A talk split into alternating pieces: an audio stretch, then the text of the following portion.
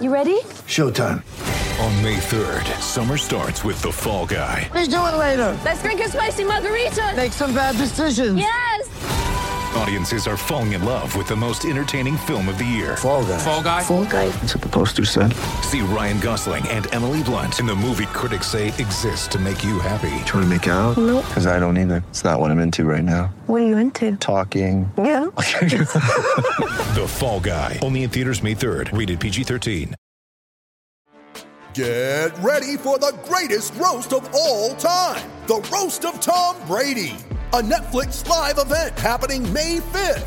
Hosted by Kevin Hart, the seven time world champion gets his cleats held to the fire by famous friends and frenemies on an unforgettable night where everything is fair game. Tune in on May 5th at 5 p.m. Pacific time for the Roast of Tom Brady, live only on Netflix.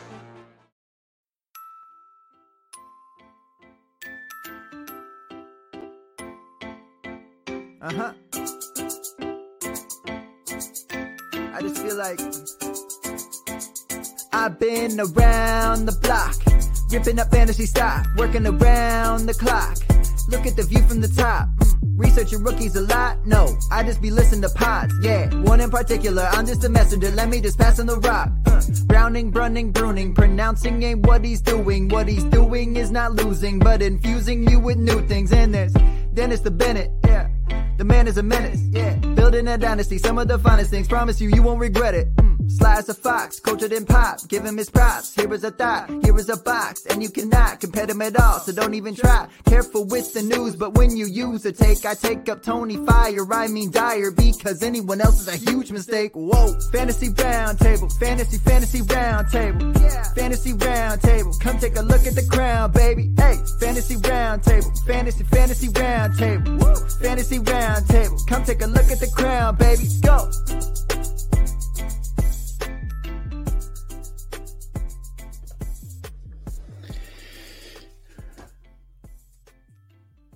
Well, hello and welcome to the Monday episode of the Fantasy Football Roundtable. I'm uh, Matthew Fox. I'm not the Matt you were probably expecting to kick things off, uh, but the other Matt, Matt Brunings, saw we were talking about the Chiefs. He's still not over what happened uh, in January, so he's going to sit uh, at least part of this one out. But I am joined by Dennis. How are you doing today? Man, my day started off looked like it was going to be a day from hell. I had to do a 5:15 pickup. I only agreed to do it because it was four minutes from my house. Going to the airport, I get sitting in the driveway. I text this dude at 5:15, and he texts me back, "Yeah, that's tomorrow." So I've been I've been up since I, I got up about four hours earlier than I normally do. Anyways, the rest of the day went fine. It ended up not being a harbing, harbinger of doom for my Monday. Uh, That is the most Monday story of all time, though. Getting up Well- uh, extra early for a pickup that doesn't happen. and and it wasn't it wasn't our he put the he put the reservation in through the portal in our system and he put the wrong date in and then when we sent the confirmation four days ago the 25th three days ago uh, apparently it wasn't reviewed so anyways i guess if you want to pay for two trips to the airport Ah, special times. Hey, but at least should be uh, a holiday weekend coming up. I don't know if you if you get a four day weekend. I know we're closed uh, next Monday, July fifth, so I'm looking forward to that. And I took a few days off afterwards, so just got to make it through a couple more days. yeah I, i'm scheduled to be off on monday um, it'll be a holiday for me so no four day I, i'm back working five days a week now so Ah, the summer, the summer of Jubilee has ended. It has. It has. My wife's like, I let you work five, four days. I'll, I've been letting you work. I'm like, no, you didn't let me work four days. I mean, granted, you could afford for me to only work four days because you bring home the bacon and fry it up in a pan. So, but I only work four days because, well, that was all the work my boss had for me. And frankly, I'm happy that I was able to not be one of, the 125 people I had to lay off. Yeah. Well, uh, today we're going to continue our preview series. We are, as I mentioned, swinging over to the first half of the AFC West. Uh, and so that means we're going to start with the Kansas City Chiefs.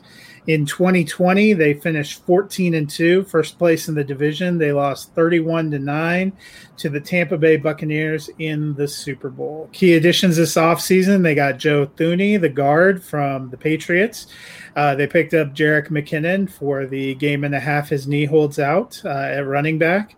And they grabbed safety Will Parks, who was with the Denver Broncos uh, at the end of last season. Key losses they saw Sammy Watkins, receiver, go to the Baltimore Ravens. They saw Damien Williams, who had opted out last year, uh, and they released, go to the Chicago Bears, running back. Uh, Eric Fisher, their left tackle, went to the Colts. And Bashaud Breeland, uh, cornerback, went to the Vikings. In the draft, they didn't have a first round pick because they had spent that trading for Orlando Brown uh, from the Ravens. Uh, but in the second round, they grabbed Nick Bolton, the linebacker and they also grabbed Creed Humphrey, who uh, was listed as a center, and I've heard could play center or guard. So the Chiefs have been in the Super Bowl the past two seasons. Uh, they were in the AFC Championship game in 2018 as well. So three years in a row, they've made it to the end of the line in the AFC. Are they the favorites in the AFC again? Yeah, I mean, uh, until they're until they crash and burn, they kind of got to be. I mean, they've got the best quarterback in the game, one of the best head coaches. Their defense is their defense plays well enough to get out. You know, they they're not their defense isn't on the field a ton because the offense is so prolific. The biggest thing is can uh, you know Patrick Mahomes and Tyreek Hill uh, not score in 30 seconds so the defense doesn't get out there and get tired out. You know, uh, who else they got back was uh, um, uh Laurent Duvernay Tardif. So he was their starting guard two years ago. And did you say Kyle Long? Uh, yeah, no, they signed him. He's actually injured again. Again, yeah. So I, you know, they have. I, I like the. Uh, I love the trade, I guess, for Orlando Brown the question is, is I know he he fancies himself as a uh, left tackle, but he's uh, terribly unathletic. Um, and you know, not that uh, I guess tackles in general are athletic. Um, it'll be, he played pretty well filling in for Ronnie Stanley, and and I, I think he's going to be he's definitely an upgrade over what they had last season. Um, by the time they got to the Super Bowl, anyways. So, I mean, but Patrick Mahomes is the real wild card. Uh, yeah. You know, Speaking of uh, Matt, he has dropped us some some of his thoughts. He said he also believes they're favorites, but that the Bills, Ravens, and Browns are closer than they've been in the past. And I think I would agree with that. I feel like the AFC is loaded and has a lot of great teams right there at the top. But for me, as long as Andy Reid, Mahomes, Kelce, and Tyreek Hill are kind of there to be the core, I think you'd have to say they start out as the favorites. They're starting to slip into that territory of kind of peak Tom Brady and the Patriots where you have them as a favorite almost or right up among the top going into every season. It doesn't mean that they're going to go back to the AFC championship game or the Super Bowl again, although I have a sneaking suspicion they'll at least make the AFC championship game. But for me, that's kind of where they are until we see evidence that they're no longer in that range. Well, I think part of the challenge they're going to face is what happens with Frank Clark and his gun collection. Um, you know, he he, he already had a, a, checkered past, um, and then you know gets pulled over and he's got an Uzi. Uh, you know, now I I gotta be, I'll be perfectly honest. I have not read anything about the article other than I know that he's got a less than sterling. Um, yeah, I would say social reputation. Um, but I mean, he if it was a licensed gun appropriately stored, then to me it's not an issue. Um, Yeah, it's just anytime you see uh, guns and athletes and stuff. Larry Fitzgerald to the Chiefs would make sense. Thanks for the the comment, Samuel. We'll talk about the Chiefs' uh, depth at receiver or lack thereof here in a couple of minutes. But Larry Fitzgerald he he may not have a ton left, but I, there's a lot of contenders that I think he could certainly help. He could be a definitely a great mentor in the wide receiver room and a great mentor and calming presence for some of the wild personalities uh, that these teams tend to have, if nothing else. Is is Larry Fitzgerald really going to calm down Tyreek Hill and Travis Kelce? You know, Hill's problem has never been on the field Right. I, and well, I, I mean, don't think Kelce he has a lot of fun, and he's they, but they're pretty lively on the field. I mean, they're lively, but you know, I wouldn't. There are things you could say about uh, Tyreek Hill that that are not favorable. I don't think many of them have to do with the way he conducts himself on the field. No, not at all. Maybe um, has to do with his babysitting skills. You know, eh, for sure.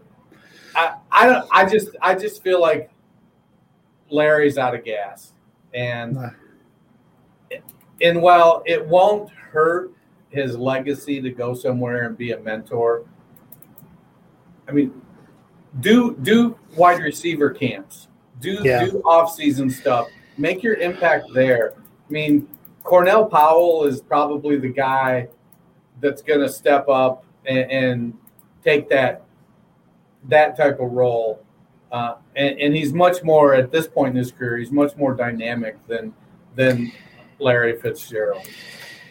Yeah, I mean, it's hard for me in part to imagine, and we will get back to the Chiefs in a minute. It's hard for me in part to imagine Fitzgerald not being with the Cardinals. You know, I was I was thinking about, you know, you still always think of Jerry Rice as being a 49er. He had some decent years with the Raiders. I forgot he signed with Seattle until they were showing some clip on a on Peyton's Places about players and their retirements, I forgot he played for Denver because he was yeah. doing some retirement conference with Denver in the background. I was like, oh crap, I forgot. I mean, that's my team. So it, you kind of, I have mixed feelings. I could see him though, as first grade as he is, he probably the reason for him to sign with anyone other than Arizona would be a shot at a ring, which seems to be the one thing that he's never been able to to really get with Arizona. They had some competitive teams. They were able to get down to the end. I could see him a little bit like, you know, we saw this with LeSean McCoy. He managed to ride out and pick up two rings, one on the bench with the Chiefs, one on the bench with the Buccaneers. Sometimes these veterans end up on a on a team uh, for that reason. I don't know if that's something that would motivate him. I, with the Chiefs, you know, I could see him being on the field too. It's it feels like with the offense they have, any player that gets rumored to go to the Chiefs gets you excited. It doesn't always pan out. We saw last year. I know I was pretty pumped when Le'Veon Bell signed, and that didn't really end up producing anything. Yeah, that was that was indeed a disappointment. Um, let's see, where am I trying to get my thing to sort here? So Kelce had 145 targets. Uh, Hill had 135. Hardman 62, Robinson 59. Both of them are still there. I mean, yeah. do we, do we really? Are, are, is Larry Fitzgerald going to take targets from them, or is he just going to get Sammy Watkins 55 targets and 35 catches, 37 that's, catches? That's probably all you're looking for right now from Larry, anyway. But yeah. speaking of targets, let's uh, go to fantasy finishes and fantasy projections. Uh, so last year, Patrick Mahomes finished as QB4. He had 4,740 yards, 38 touchdowns, six interceptions, uh, 308 rush yards, and two rushing touchdowns. He's been a great starter, usually the top quarterback taken in drafts and redraft and in Dynasty. Where does he finish for you in 2021? I, I have him projected at the top. Um, you know, my thing really comes down to it, can he maintain the uh, rushing yards that where did he go? So last year was a career high uh, in rushing yards. He had 272 uh, two years ago. So if he can continue to get those. I, I mean, at some point, I feel like he's gonna if if he's not gonna be a Konami code quarterback, is he gonna be the outlier uh, pocket quarterback? And I, I think where is that Konami code cutoff? Is it 300 yards? Is it 400 yards? Is it 500 yards rushing? So I, I, I like, you know, everybody, just like Mahomes is a fantastic quarterback. He's creative with second and third decisions. Uh, he handles pressure great. I think he's going to continue to be great. Uh, and Andy Reid is not afraid to let him throw the ball uh, 50, 60 times a game. He's perfectly comfortable with that, uh, in part because he'll also, he doesn't have any issue with 15 of those uh, attempts going to running backs. So in, in short areas, in that West Coast offense, you know, they use the those short passes like they do handoffs. So if you're if you're getting another 10, uh, 10 passes a game, you know, if those are counting as as receiving yards instead of handing them to the running back, you, I, I I think you just about. I, I don't want to say not putting Mahomes is hot takey, uh, not putting him at one is hot takey but he's certainly the default QB one. Yeah, that's kind of how I feel. Um, you know, our friend Matt says he has Mahomes as his QB one uh, currently. So do I. I wouldn't be shocked if somebody else finishes as QB one, but I think that's where I'm going to start out. He feels like possibly the safest bet. Uh, for sure. So let's uh, let's go on to running backs. Uh, Clyde Edwards-Helaire had a solid rookie year, even if it didn't really match some of the lofty draft capital and expectations. Uh, what are we going to see in year two? Matt said he expects him to be more involved in the passing game, but still sees him as more of a high end RB2 moving forward. He's just worried about touchdowns. Last year, Edwards-Helaire carried the ball 181 times for 803 yards and got four touchdowns, had 36 receptions for 297 yards and a touchdown. They don't have incredible depth behind him. Darrel Williams probably figures to be the biggest uh, competition for carries. They have Jerick McKinnon, as I mentioned, the smattering of others. What are you expecting in year two, Dennis? Um, I, I've got. I feel like he's going to get. He's going to top the 200 carry mark, maybe 220 uh, with 17 games. I could see him getting 225 carries. Uh, he's he's going to split some time if McKinnon stays healthy for any stretch of time, Andy Reid's going to give him some veteran playing time. It, it's uh, for better or worse. Uh, and then Darrel Williams, as as soon as CEH struggles with pass protection, then I think it ends up being a situation where uh, Andy Reid is like, I know Darrel will pick this block up, and and, and so that could impact it. But Edwards-Helaire was, you know, known for being good at that aspect of the game in college. So I think the disappointment about Clyde Edwards-Helaire was literally nine out of 10 fantasy analysts going, he went to Kansas City. He's the RB1 in rookie classes last year. Yeah. Hi, Paul. Hey, Paul. Yeah, you know, I still like him. I think he's going to be a big contributor. I just don't think Kansas City is a power running team. They aren't a run first team, and I don't know if he has the exceptional dynamics that we've seen from like a peak LeSean McCoy or somebody in an Andy Reid offense who's really taken it to that next level. I think he's going to be good. I think he's going to be solid, involved in rushing and receiving think Williams will take some carries. I think they're still going to be a pass first team. I have him in the RB2 range right now. Uh, on my first pass, it looked like I put him around running back 16. There are a lot of guys that I think could have, be in for big years in teams that might commit to more consistently running the ball. It's nothing against his talent, and obviously Kansas City is a good offense. I don't think he's quite as dynamic as Kareem Hunt. I think he's going to be good, but not great. Yeah, I also have him at uh, RB sixteen in my first pass, um, and I agree. It, it's it's a situation where if he got two hundred and seventy five carries, he would be a uh, he'd be moving up. Get two hundred seventy five carries. What did he have for targets? Fifty four targets. So if you give him 50, 75 targets and 275 carries, now you're talking. Yeah. But I think at 5'8", 205, I, I think they're a little bit hesitant.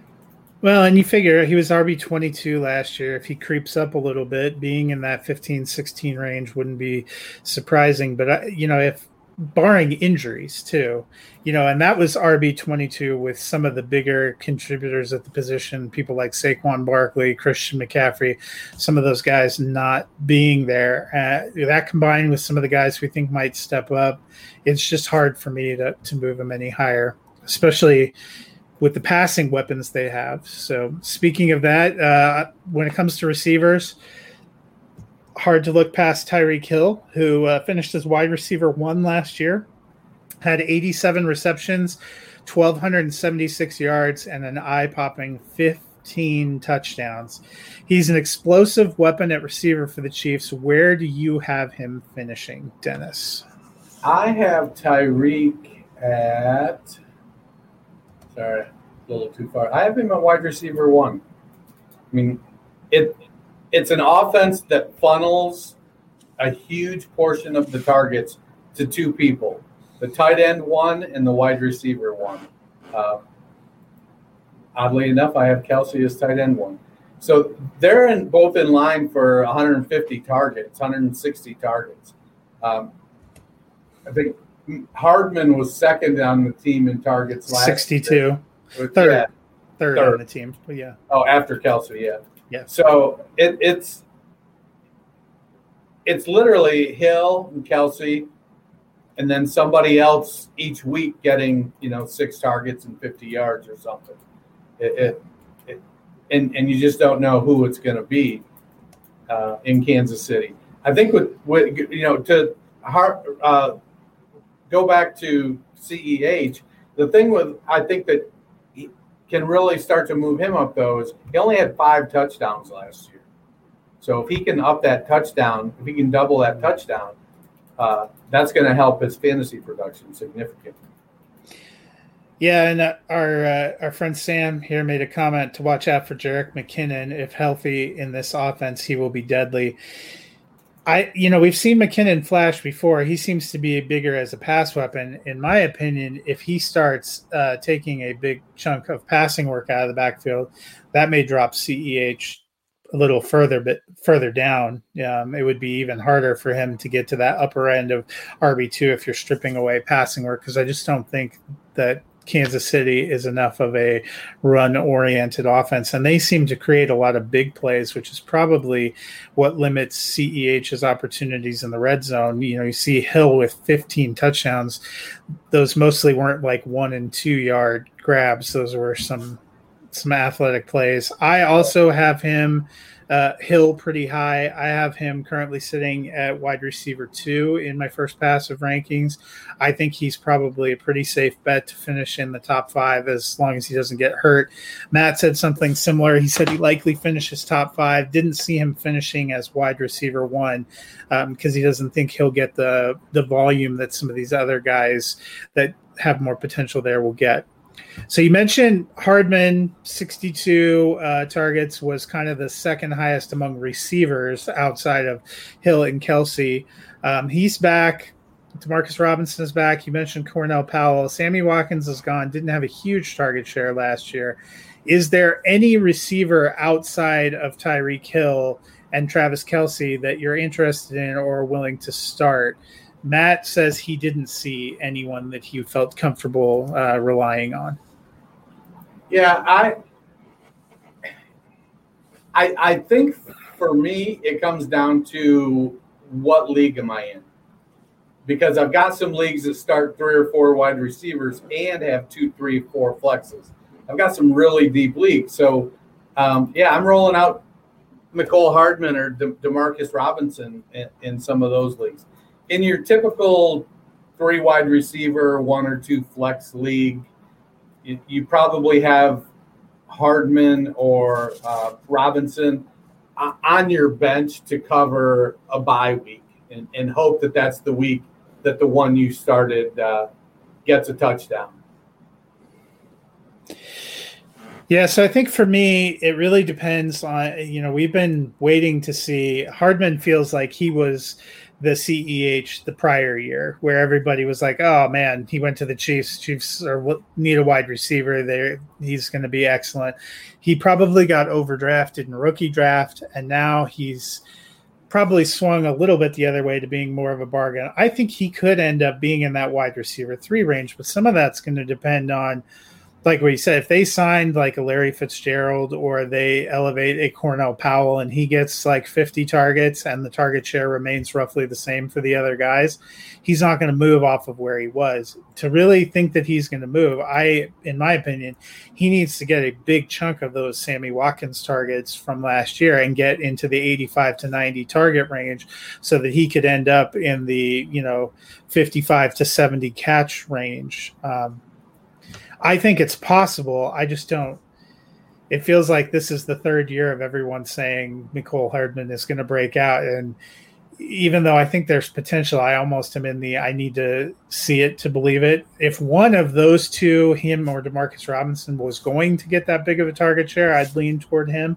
But I'm I'm not 100% convinced that either one of them is going to command it. And then, you know, you have wild cards like I know some people are really high on rookie tight end Noah Gray, thinking he's going to sneak in there. You mentioned Cornell Powell, who's the receiver they took. If you end up getting a backfield uh, guy like Jerick McKinnon that ends up taking, you know, all that's going to eat out of target share, and it's not going to be from Hill's targets or Kelce's targets. Yeah, well, they the Chiefs attempted 630 passes last season, and so it's it's pretty easy, I think, to project Kelce and Hill with half of those. Mm-hmm. So then that leaves what 300 divided four By like 10, 10 yeah. people. yeah, I mean some of them are pretty insignificant, but I mean they're if if somebody can be efficient on 60 targets, I mean they could be a, a, a deep league winner. Mm-hmm just on efficiency alone. Um, you know, I kind I, I was never on the Mecole Hardman train. I I didn't buy him coming out. I mean, Mecole, to me, Mecole Hardman is just kind of skinny Cordarrelle Patterson. Yeah. Well, one guy we know is going to be a solid target is Travis Kelce, who is uh, I, I would yes, we all have him as the top tight end, probably in Dynasty and for 2021. He finished as tight end one last year, 105 receptions, 1,416 yards, 11 touchdowns. He had more prolific season than a lot of teams' number one wide receiver. Is there any way, barring injury, that you see him not finishing as tight end one in 2021? No, I just think that the given the volume of passing that Kansas City does, and then his position in the pecking order when it comes to targets, I, I just feel like there's really, and he's earned it. He's went out. He's shown what he can do uh, on a year after year basis.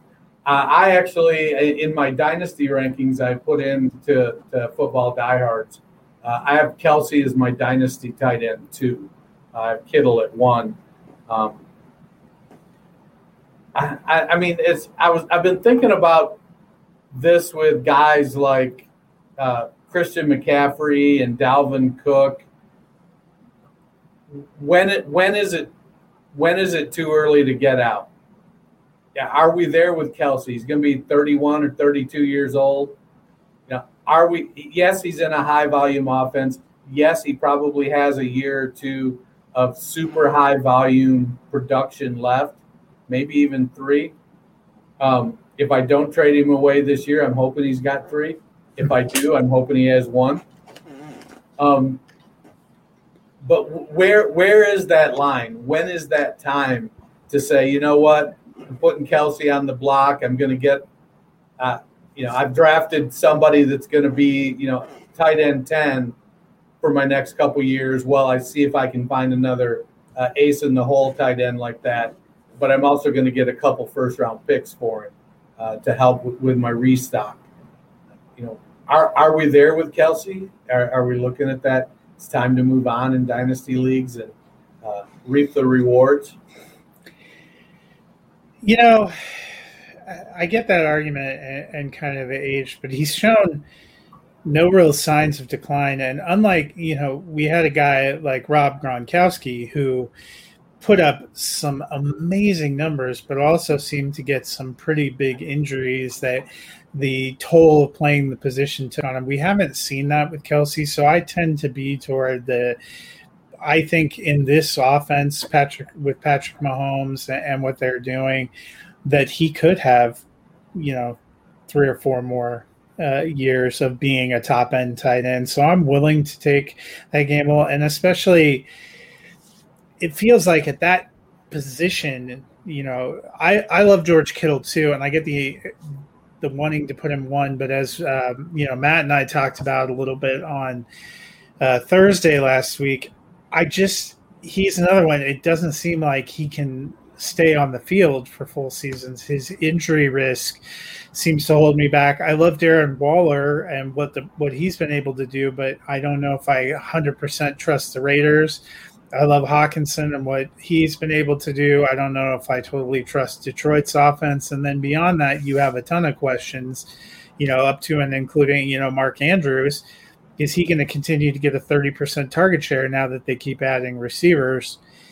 Kelce feels like his target share is pretty well set. We've seen what he can do. He's been incredibly durable. I so given what kind of an advantage it is at that position, I'm still comfortable taking him. In fact, I just did a couple of startups uh, this month, and in both places, I went and grabbed him. I was a tight end premium. I'm like, I'm I'm doing it. I'm going up. I'm I'm not afraid, uh, you know, of him petering out.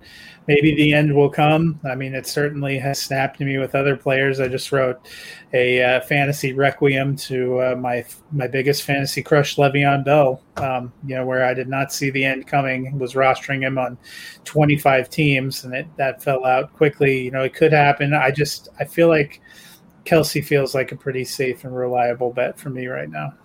Yeah, I, I don't think I'm ready to move him unless I, I feel strongly that I'm a four, five, six seed. If, if I'm going to finish as one of the last playoff teams with Kelce, you know, it may be time to start burning it down. Uh, yeah. But I still think, yeah, he, I, I'd say he's probably got two or three more years, which is, you know, a life cycle in uh, Dynasty. Well, speaking of somebody that may uh, may be on a one year track, let's move to the Las Vegas Raiders. Uh, they finished second in the AFC West last year, only eight and eight. Um, they were in the playoff race until almost the end and kind of fell out. Uh, key additions they picked up Kenyon Drake, the running back from Arizona, John Brown, receiver from Buffalo, Yannick Ngakoue, the defensive end, I believe he came from the Ravens, Solomon Thomas, the defensive end who came from the 49ers, Casey Hayward, a cornerback who they plucked from the Los Angeles Chargers, and Nick Martin, the center who came over, I believe, from the Texans.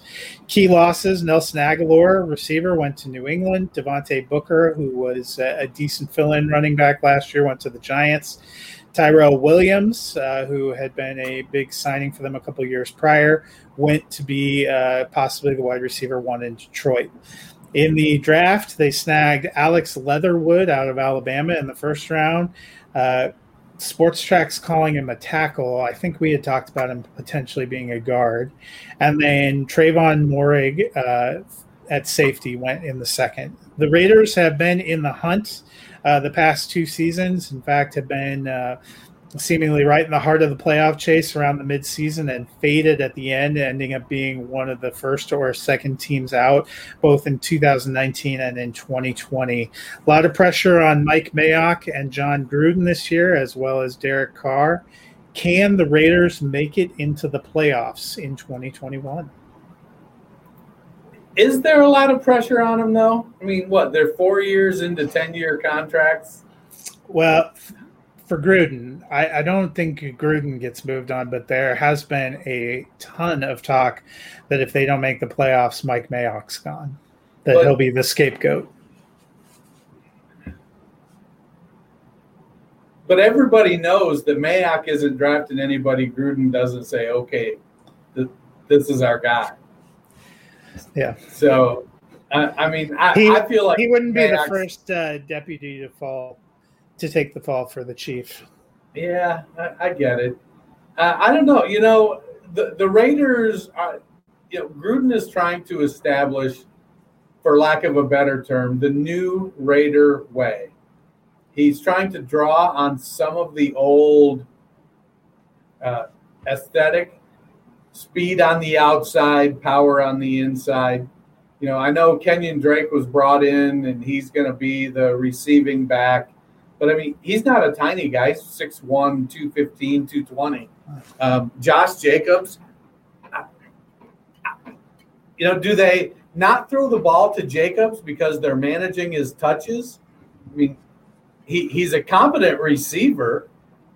Um, I, I think Jacobs is kind of turning into a value uh, in, in leagues because I, I don't think that he's in danger of losing his starting job to Kenyon Drake.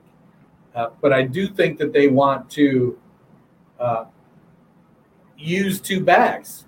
Uh, he's always used.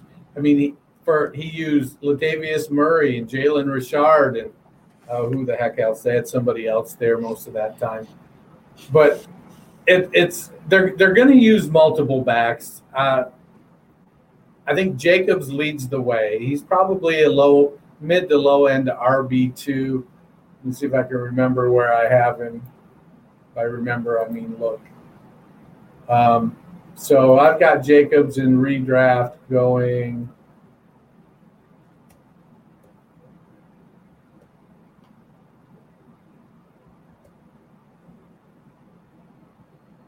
Well, where do I? I didn't miss him. Oh. You have some time to look it up before we get the fantasy. I have him at 21. So, you know, I, I, I feel like he's innocent, and Kenyon Drake at 34. So, um, I think Jacobs is going to be what he's always been and do what he's always done, and he's going to get 250 carries with 17 games, maybe 265 because I think his he's had like 220 and 265 or something in his his two seasons. So I, I don't believe they're sour on him by any stretch of the imagination. I think they're comfortable with him as their starting running back. He's a two plus down guy, and then they've got Jacob uh, uh, Drake, who is a you know probably a one plus down guy. He's definitely going to be their third down guy, and he's probably going to get a hundred 25 carries of his own uh, for Drake. So uh, I like Jacobs. I think he's, again, I think he's maybe uh, in a situation where uh, he's being a little bit undersold. Well, he had 273 last year. Yeah, so I think for me, uh, you know, I'm a huge Denver Broncos fan. Those of you that follow the show know that. So um, the Raiders are not a team that I have any great love for. But I will say I think that some of the moves they made, uh, recognizing that their defense was a problem last year, they went and got a new defensive coordinator. I think they got Dan Quinn. I'll have to look up. They went and got a new defensive coordinator, and they're trying to uh, you know, they've tried to improve in that area. They got some better pass rushing pieces. Um, I don't think they're. Oh, it's Gus Bradley. Sorry, Gus Bradley is who they went and got as their uh, defensive coordinator. I think he's going to be a little bit more attacking. You know, if they can have a little bit better of a defense and they can hold on to some of those leads, I think about games like that game against Miami where it looked like Derek Carr had gone down and won it a couple of times and their defense just got gassed and couldn't hold it. I'd like some of the picks that they've made. Um, Jon Gruden has brought some good energy Uh, it was a funky year last year with them moving to Las Vegas and then having no fans. It'll be kind of exciting to see what kind of, uh, you know, what it's going to be like with fans in the building this year. I don't think their offense was the problem, so I was kind of uh, I was kind of happy for Derek Carr that he didn't get completely scapegoated because, as we'll see, he actually had a pretty decent season. I thought he kept them in games. I thought their offense has done pretty well. If they can get that defense to pick up, they were one of the youngest teams, if I remember last year too. Uh, it was fascinating watching them on Hard Knocks and you know trying to put uh, everything together. So if they have a little bit of maturity, it's just. I don't know how many seasons you can be right in the thick of the playoff race and fall apart down the stretch. And that's essentially what's happened to them two years in a row. I think if it does happen again this year where they're not able to get in there, and at the same time, the AFC West is an incredibly tough division, and the AFC in general is an incredibly tough place. You're talking about a couple of teams in the South that we think have good chance, a couple of teams in the East that could be frisky, three teams at the top of the AFC North. There's only seven slots, so there's only so much that can go you know that can get in there. So it's not an easy road, but I think there is some mounting pressure now for them to actually show some results and to have some positive uh, results. So let's move to the fantasy finishes and projections. We'll start at quarterback. Uh, what do we expect from Carr? He's kind of an afterthought in a lot of drafts, but he's been a decent finisher. Uh, he might be a little underrated. Last year, finished as quarterback 13, threw for 4,103 yards, 27 TDs, and nine interceptions, rushed for 140 yards and three touchdowns. So, what do you expect from him, Dennis? Do you think he is uh, getting no respect? Well, I have him at QB 24, and I, I, feel like he should be higher. Um, as I look at his finish last year, his numbers, I feel like the Raiders wide receivers are going to be better this year. Uh, I I do think Kenyon Drake is a better second running back than what the Raiders have had. My question comes to, you know, Derek Carr or Daniel Jones for 2021? Carr.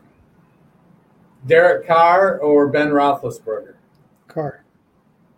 Derek Carr or Ryan Fitzpatrick? I have them actually back to back. I have Fitzpatrick slightly ahead. I, I have Carr at QB 17 and Fitzpatrick at QB 16. I have him kind of middle um, QB 2. I'll be honest, where where the value to me is coming is his ADP is much lower and he hangs out. He's been one of my favorite guys to grab as a third quarterback in Superflex or as a low end trade uh, target in Superflex leagues where I'm not high enough to get one of these decent rookies, but I need to do something to patch over my quarterback situation. Yeah, I you know, I, I feel like I've probably got him three or four spots too low.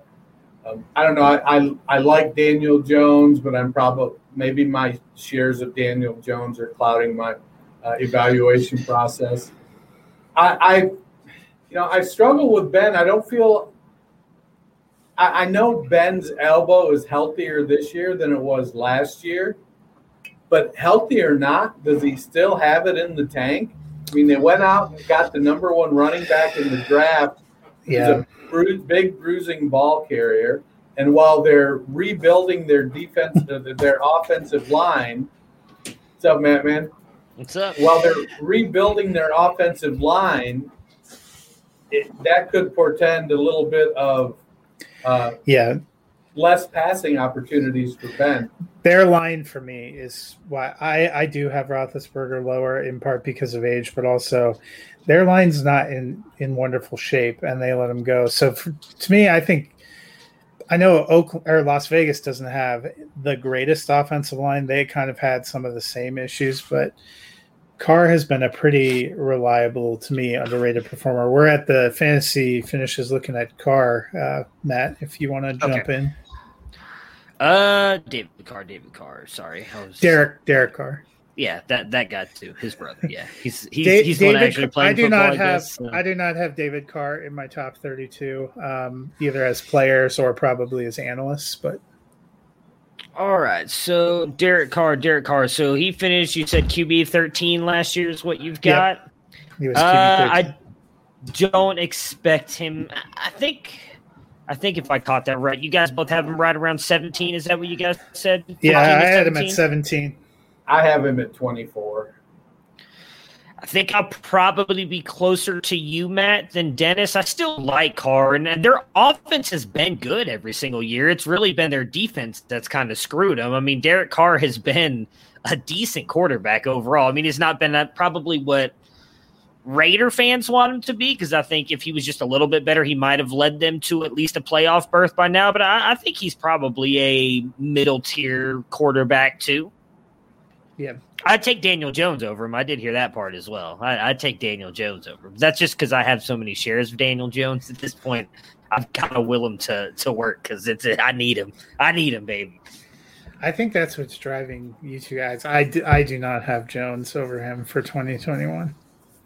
I probably won't at the end when we get to our quarterback rankings, but I want him to be. I need right. him to be because in some of my superflex leagues, I am all in on Daniel Jones as my QB too. Well, let's transition from quarterback to running back. So we mentioned that they brought in Kenyon Drake last year. He was RB 16 for the Cardinals, had 239 carries, 955 rushing yards, 10 touchdowns, only 25 receptions, 137 yards, no passing touchdowns. Josh Jacobs was RB8, had 273 carries, 1,065 rushing yards, 12 touchdowns. He actually had more receptions and more receiving yards with 33 receptions and 238 yards. A lot of people have talked about Drake coming in to be kind of the pass catching specialist, which I suppose he could be. If you looked at their numbers from last year, it looked like they had similar roles on the teams they were on. What does this mean uh, for Drake and Jacobs in fantasy? We'll start with you, Dennis. Well, I think if you're looking at Drake's performance last year, you got to look at what Cliff Kingsbury did. Cliff Kingsbury basically said, Kenyon Drake, you're going to be my Josh Jacobs. Uh, Chase Edmonds, you're going to be my Kenyon Drake. So that's kind of the role they played.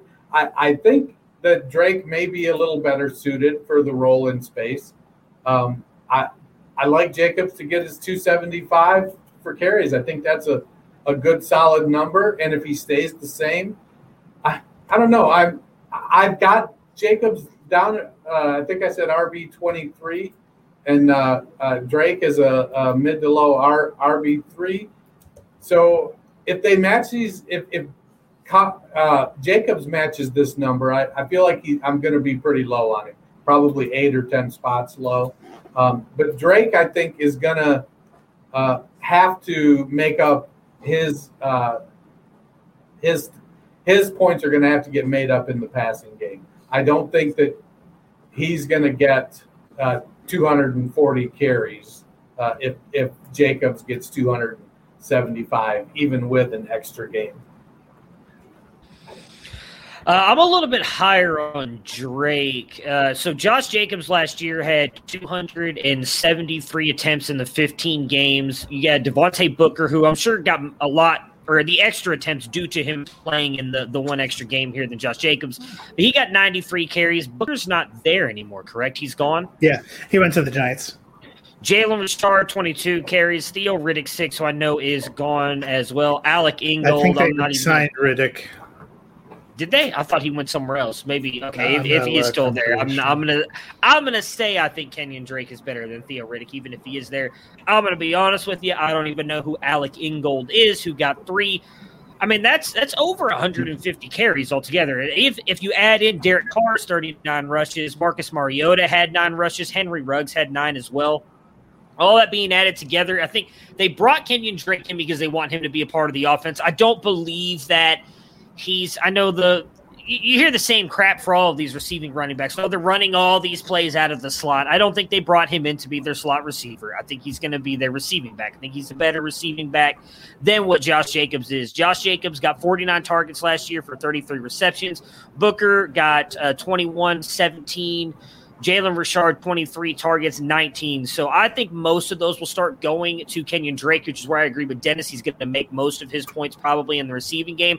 But even if he gets close to 100 something carries, I think Kenyon Drake is more explosive than Josh Jacobs. He's not the better running back as much as I have been against Josh Jacobs since he's come into the draft. I, I, he's a better running back than Kenyon Drake, but I do think Drake's got more explosiveness. I think he's going to get enough work to be an RB2. I think the one thing we've seen from the, what the way they've used Josh Jacobs and the way they've kind of pulled him out at certain points in the game is maybe they don't believe he's going to be there every down back. So I think we're going to see more of Kenyon Drake, not a 50 50 split, probably still a 70 30, which I think is probably close to what it's been with Josh Jacobs and how they mix in so many other running backs. Uh, but with Kenyon Drake, he's by far the best other running back they've had in there since Josh Jacobs has been there. So I think he'll be able to produce enough to probably be high end RB3.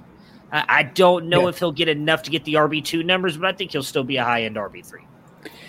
Isn't it crazy how David Montgomery was the best running back in that class? Yeah, it's like some people were saying that, and you know, it didn't, and you know, never get any credit. Everybody else, I'm pretty sure, was all over that Josh Jacobs guy or Miles Sanders. You know, I did have Miles Sanders above Josh Jacobs too, so I can't speak. So uh, they did resign Theo Riddick um, okay. for reasons surpassing understanding. You know, maybe he has some blackmail on Jon Gruden. Uh, I'm not sure. I don't expect Riddick or uh, Richard to be much of a factor, but I actually think Kenyon Drake could have more of a split. They gave him a pretty decent money deal. Um, and I think there have been some people that have commented about Jacob's not incredibly hasn't always looked incredibly explosive or efficient. Um, I wouldn't be surprised if they have more of a split on carries. You know, if he ends up uh, being a much more of a factor um, getting carries, I think he will be a big factor receiving wise. That's why I knocked Jacobs down. I currently have him at RB twenty, and I have Drake at RB twenty seven on my first pass. I do think that they're going to be relatively close because I don't think the split's going to be as far, especially in PPR, as we think. That's just my gut feeling with the way they they splashed out and they signed Drake to a pretty decent deal pretty early on in free agency. So it seemed like there was some kind of a plan. Um, but I guess we'll have to see. Where there appears to be no plan for the Raiders uh, has long been uh, the receiver position. Uh, they went and got John Brown this offseason from the Bills. He finished as wide receiver 84 last year, only played nine games, caught 33 passes, 458 yards, and three touchdowns. Henry Ruggs, who was their top pick in the 2020 draft, was the top receiver taking, I believe, too ended up with a whopping 26 receptions for 452 yards and two touchdowns in 12 games. Good enough to make him a sterling wide receiver 94. So we'll start with you, Matt. Are there any uh, wide receivers who finish in wide receiver two or above range uh, for the Raiders in 2021? Bryan Edwards.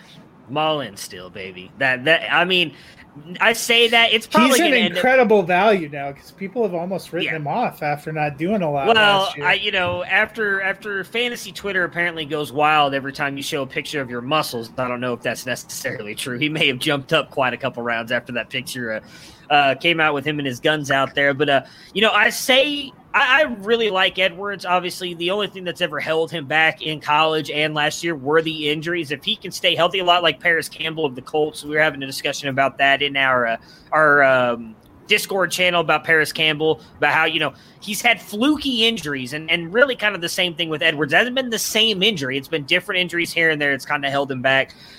I say all that, it, it's probably going to end up being John Brown, right? Like it's going to be John hmm. Brown who ends up coming over, going off. The guy nobody's talking about. I'd love to see Edwards.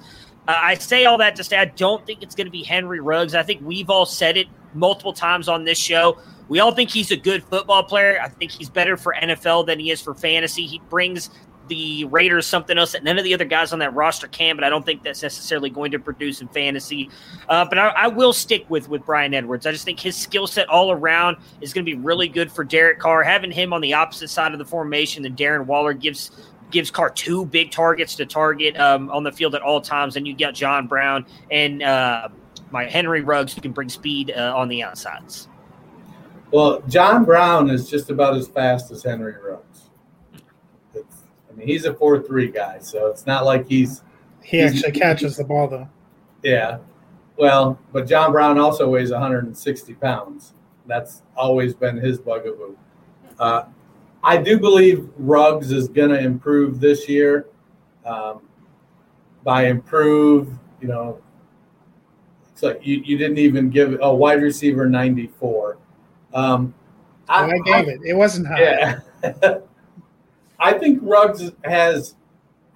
I, Ruggs is going to be one of those guys that until he can find consistency, a la somebody like Tyreek Hill, he's going to be a conundrum. He's going to have, you know, those 94 yard, two touchdown, five catch games, um, and then he's going to disappear. So you have to figure out when when am I going to place my bet that the consistency is coming? Is it this year when when he is cheap? I mean, he was a pretty high draft pick last year. So can you get him for a second round pick this year? Are you willing to pay that? I know I've uh, made a few overtures to try to get Bryan Edwards uh, this off season for late second and third round picks, uh, and people aren't biting. So there's a lot more than just us who think Bryan Edwards has the potential to be the wide receiver one there in uh, in Las Vegas. Now, do I do I see Edwards being a? You know, I could see 65 catches for, you know, 70 catches for 850, 900 yards. Um, I- do think Brown and Ruggs are going to be the field stretchers. It just is going to come down to can Carr get him the ball? Is he going to have enough time? Um, you know, having that kind of speed, so is is a weapon you just you can't fake. I, I, I like Bryan Edwards a lot. I think Ruggs Ruggs and Brown both finish in the wide receiver four, five area. I think I, I- think they end up uh, when all is said and done, basic, basically splitting the deep threat role um, to an extent, and then uh, Edwards steps in and, and takes the wide receiver one role, which puts him as maybe maybe a wide receiver three uh, this year. So I like Edwards a lot long term. I think eventually he is going to be the guy. I don't know if I think it's going to be this year. I thought Brown was an underrated signing. It reminds me a little bit of when he went to the Bills a couple of years ago, uh, when not a lot was made of him going, and he ended up being a real weapon for Josh Allen in that offense and was actually their their number one uh, for a while. I think he is going to be the top receiver for the Raiders. That being said, high end wide or low end wide receiver three, more likely a wide receiver four is where I think he's going to be. Their top receiver is their tight end. Ruggs, to me, he's wide receiver six, maybe wide receiver seven. I, I don't think I think he'll come up off of 94, but I don't think he's coming up to 44. You know, probably in the 60s somewhere. I think he's like what you said. You're going to have some boom games. You're going to have some bust games. They have some other um, receivers that they'll work in. Hopefully, Edwards gets a little bit of a crack. We'll probably see Hunter Renfrow not going away. They seem like they are potentially going to use backs more. I think all that's going to eat into volume. And while I think Carr is decent, they sustain one pretty dynamic receiver, which we'll talk about in a second. I don't think that they are a high enough volume pass offense to sustain a bunch of passing weapons. I think they part of the appeal of Kenyon Drake too is that they have two guys that can kind of pound it on the ground. Whether their offensive line will allow that or not is is a question. I guess we'll find out. Edwards is my second most rostered player. Yeah. Seven, seven, eight shares across 21 teams. Yeah, I have them in a bunch of places. I'm not letting go. I'm not giving up. I've just seen some people kind of uh, seem to be writing him off. I, I saw that workout picture. I guess we'll see. But one of the guys we figure will be pretty heavily involved is tight end Darren Waller. Last year he was tight end two, 107 receptions, 1,196 yards and nine touchdowns. He has become a beast at the position uh, the last few years, been the biggest part of the passing offense for the Raiders. Where does he finish in 2021 for you, Dennis? Uh, I have him at tight end two, right behind Kelce. Right behind Kelce. Yep, I think he's uh, set up. He he's the Mark Andrews of that offense. He's the the leading receiver. Uh, I mean, he had 60 more targets than the second highest targeted player on the Raiders last year. Um, at, he had 145 targets. I don't think that number is going to go down. I think when he feels pressure, uh, Derek Carr knows that uh, he knows where Darren Waller is at, and he gets the ball in his direction, and Waller makes something happen with it. Um, it's going to come down to, uh, you know, he had nine touchdowns to Kelce's 11. Uh, it's going to be close. I think the, the thing that really separates them, I guess, is just sheer passing volume of the team. Um, the Raiders had over 100 pass attempts fewer than Kansas City. And I, I just don't think that you know that can be made up uh, by Darren Waller when it comes to competing against Travis Kelce. Yeah, I've got him at three right now. I still believe in Kittle and what he can do if he stays healthy. I don't want to bet against him and, and you know assume he's going to be injured. I, I, hope that he can stay healthy all year. So I've got Kelce at one, Kittle two.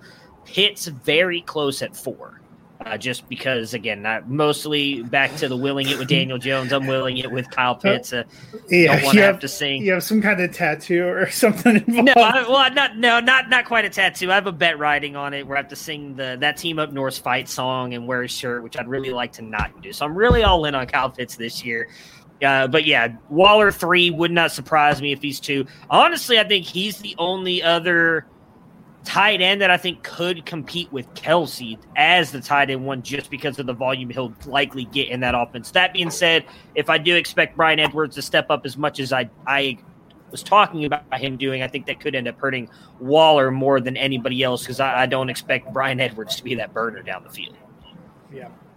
I also have Waller currently at tight end three because I have Kittle at two you know those those guys. Kittle Kittle it's always a question if he's going to be on the field. So uh, we'll just have to see uh, what shakes out there. But I think Waller's going to be good and going to continue to be good. But that is a wrap on the uh, top half of the AFC West. So Matt and I will be back on Thursday looking at uh, his his favorite second year player Justin Herbert and the Los Angeles Chargers and uh, the team that consistently takes years off my life, the Denver Broncos, and uh, third year Wonderkin Drew Lock. Uh, and we will also hopefully be talking about at least one episode of Loki. Uh, so for those of you who are Marvel fanatics, you can jump in there. But before we wrap up, uh, anything either of you guys wants to shout out or plug? I am good, and Dennis, you are muted. There Look for Dynasty Nerds uh, the, it looks like the mock draft tool is getting ready to release uh, with Scott Fish Bowl settings. And I just want to to share with people. If you follow me on Twitter, you saw uh, my wife got me my 21 year coin uh, for being sober today. I've been I'm sober, clean and sober 21 years today, and I just want people to know. Thank you. If if you feel like you're struggling, reach out. Reach out to me. There's lots of other people in the community that share uh, their situations, and they they are more than happy to, to talk. We'll we'll talk. We'll help point you in the right direction. You know, AA as a program is something that worked for me, and it's worked for countless others. And my life has gotten so much better since I got sober. When I first got sober, my sponsor told me, he said, Look, don't wish for things. He goes, because whatever you wish for, you're going to be disappointed because your life is going to turn out so much better. So don't wish for things. And so I just try to keep living, keep moving forward, finding things that I like to do, and then go do them. But if you're struggling, reach out to me, reach out to somebody, go to a meeting. There's meetings everywhere, there's virtual meetings. You don't have to keep suffering by yourself. It's a good word. Well, that'll do it for us. You guys all take it easy. Right on. Prepare for glory! I don't know if you got your popcorn ready. Do you got your popcorn ready? I came out the womb, I was ready. And he's hit the end zone for an unbelievable touchdown. I would be honored Throw it up above his head. They can't jump with me. Golly. Oh, they tackle them at the 40 yard line. Who can make a play? I can. Who can make a play? I can.